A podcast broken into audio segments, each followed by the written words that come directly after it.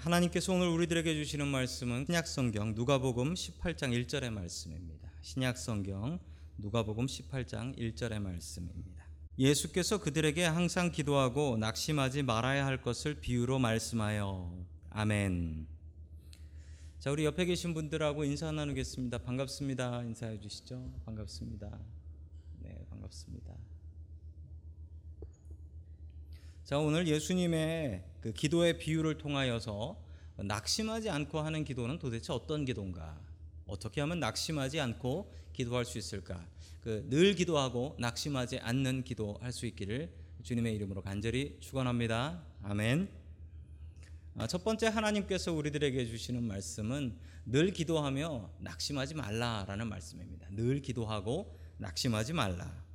예수님의 비유입니다. 이 비유인데 여러분 비유라는 것은 이렇습니다. 이제 A를 설명해야 되는데 A를 설명할 때 이게 A를 잘 이해를 못하는 경우가 있어서 좀 이해하기 쉬운 B를 얘기하는 경우가 있습니다. 그 A를 설명하기 위해서 B를 얘기를 하는 거죠. 근데 문제는 요 B에 C라는 의미가 또 있어요. 그 뭐 모든 물건이나 사건이 하나의 의미가 있는 게 아니니까 A를 얘기를 하려고 B를 얘기했는데 B를 보면서 C를 생각해 버리는. 이렇게 되기 쉽다는 거죠. 그래서 예수님께서는 이 비유를 잘 설명해서 말씀해 주셨습니다. 자, 다른 데로 잘못 나가지 않게 하기 위해서 예수님께서 비유를 하시는데 그 비유에 제일 처음에 이렇게 말씀하셨습니다. 우리 누가복음 18장 1절 같이 봅니다. 시작. 예수께서 제자들에게 늘 기도하고 낙심하지 말아야 한다는 뜻으로 비유를 하나 말씀하셨다. 아멘. 이 비유의 주제를 말씀하셨던 겁니다. 제일 처음에 헷갈려서 딴 데 가지 말라고 이렇게 설명하셨습니다. 늘 기도하고 낙심하지 말아야 한다는 뜻으로 비유 하나를 말씀하셨다라는 거죠. 자, 주제가 뭐냐면요. 늘 기도하고 낙심하지 않는 것입니다. 여러분 기도할 때 있어서 우리 예수님께서 주신 교훈처럼 늘 기도하고 낙심하지 말아야 됩니다. 그런데 어떻게 하면 늘 기도하고 낙심하지 않을 수 있을까요? 여러분 복권을 사시는 분이 있습니다. 혹시 여기 복권 사시는 분 계신지 모르겠습니다. 한두 번 사신 거 말고 꾸준히 꾸준히 사신 분 계세요? 저희 아버지께서 그 주택 복권, 예, 복권의 가장 오리지널은 주택 복권이었죠. 저희 집 집 없었을 때 주택 복권을 사셨는데 정말 한 주도 빼지 않고 주택 복권을 사셨어요. 한 주도. 저희 아버지가 한 주도 안 사신 이유는 돈이 많아서 안 사신 게 아니고 돈이 떨어지면 빌려서라도 그걸 사셨어요. 왜 사셨냐면 왜 사셨을까요? 예, 저거로 주택을 얻을 수 있다라는 믿음이 있었기 때문이었습니다. 그러던 저희 아버지께서 예수님 믿고 나서 주택 복권을 던져 버리셨습니다. 여러분 늘 도박하는 사람이 있습니다. 예, 주일이 되면 교회로 오시는 분이 계시지만 주일이 되면 주중에 열심히 일하고 리노로 가시는 분들도 있습니다. 어디 갔어? 그럼 리노 갔다 왔어? 그런 분도 계십니다. 가서 왜 그 멀리 4시간이나 운전해 가지고 멀리 가셔 가지고 돈 다 날리고 오는 걸까요? 그분들은 왜 그러는 걸까요? 뭐 여러분은 모르시죠, 그거. 자, 이분들의 마음 속에는 한 번 딴다라는 마음이 있기 때문에 그렇답니다. 딴다라는 믿음, 그 믿음이 있기 때문이라고 그래요. 여러분, 누가 늘 기도할 수 있을까요? 여러분, 기도가 들쑥날쑥합니다. 어떤 분은요, 가끔 가다 보면 기도거리가 생겼어요. 기도거리가 괴로운 일이 생겼으면 아, 금요일 날 기도하러 나오고 또 그렇지 않으면 기도하러 나오시지 않으시고 이런 분들은 흔히 있습니다. 여러분 그런데 어떻게 하면 꾸준히 늘 기도할 수 있을까요? 여러분 그 사람에게는 믿음이 있어야 됩니다. 믿음이 있지 않으면 시간 남으면 혹은 기도거리 생기면 와서 기도하지만 믿음이 있는 사람은 꾸준히 기도합니다.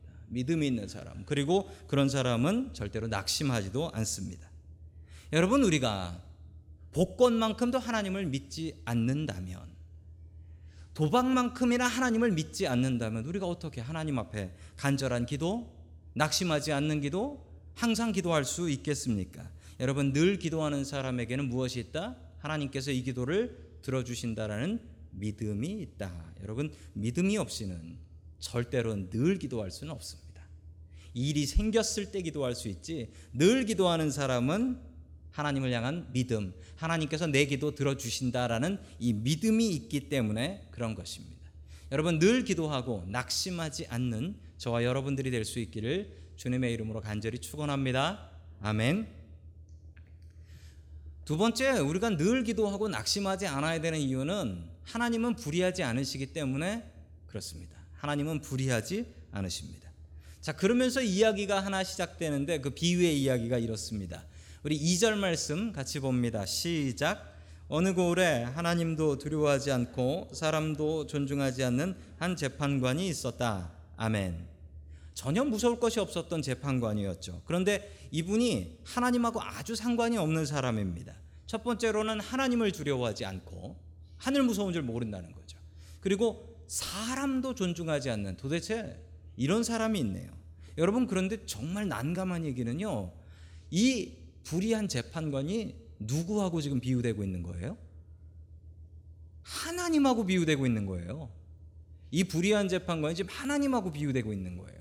그러니까 여러분 헷갈리지 마십시오. 헷갈리지 마십시오.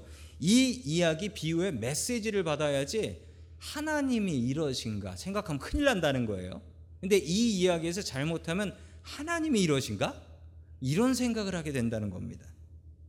여러분 늘 기도하고 낙심하지 말라라는 이야기 주제를 말씀하시기 위해서 이 비유를 얘기하신다라는 것을 다시 한번 잘 여러분들 마음속에 새겨 두시기 바랍니다. 자, 그런데 갑자기 또 과부 한 분이 등장합니다. 우리 3절 말씀 같이 봅니다. 시작. 그 고을에 과부가 한 사람이 있었는데 그는 그 재판관에게 줄곧 찾아가서 내 적대자에게서 내 권리를 찾아 주십시오 하고 졸랐다. 아멘. 자, 한 과부가 나옵니다. 이 과부가 나오는데 이 이스라엘에서 과부는 사회에서 가장 낮은 하층민이 될 수밖에 없습니다. 왜냐하면 이 사회에서 법적인 보호를 전혀 받을 수가 없어요.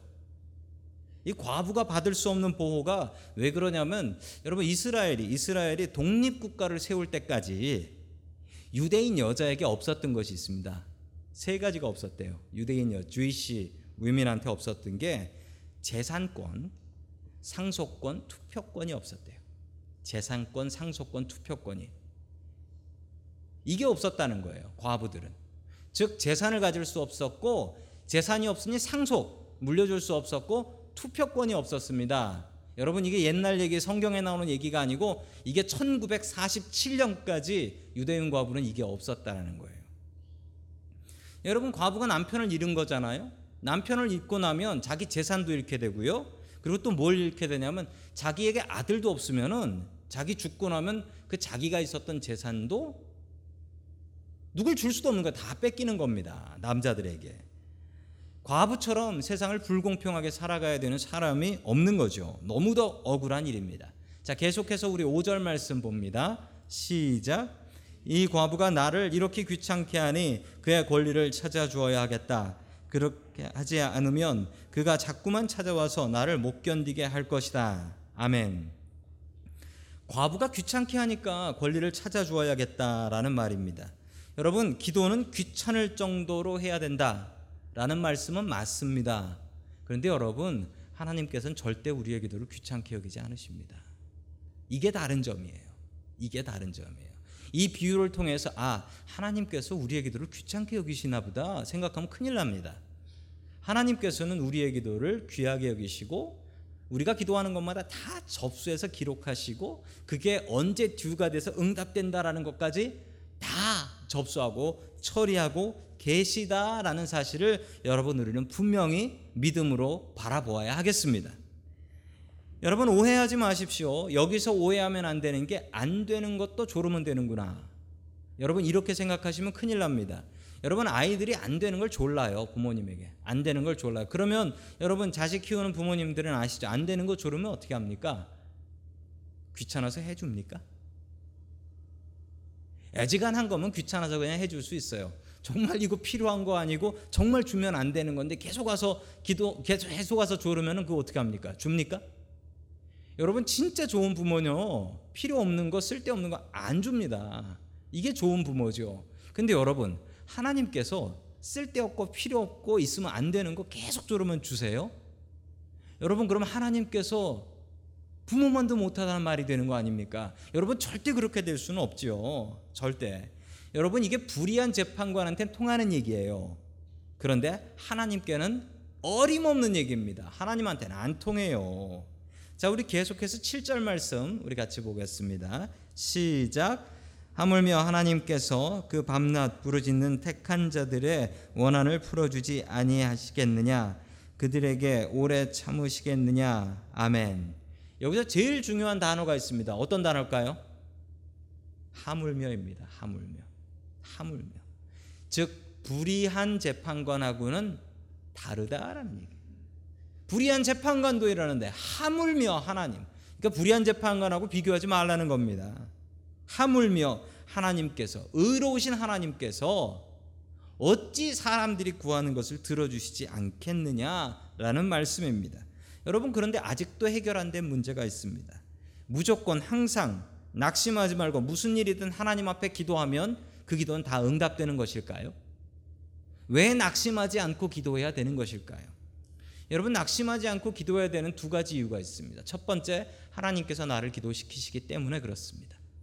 여러분 하나님께서 나를 기도시킵니다. 하나님께서 나에게 필요한 거 끊어버리시고 심지어는 나에게 문제거리, 걱정거리, 심지어 고통거리도 던져주세요. 던져주세요. 던져주시고 기도하게 만드십니다. 그 이유가 뭘까요?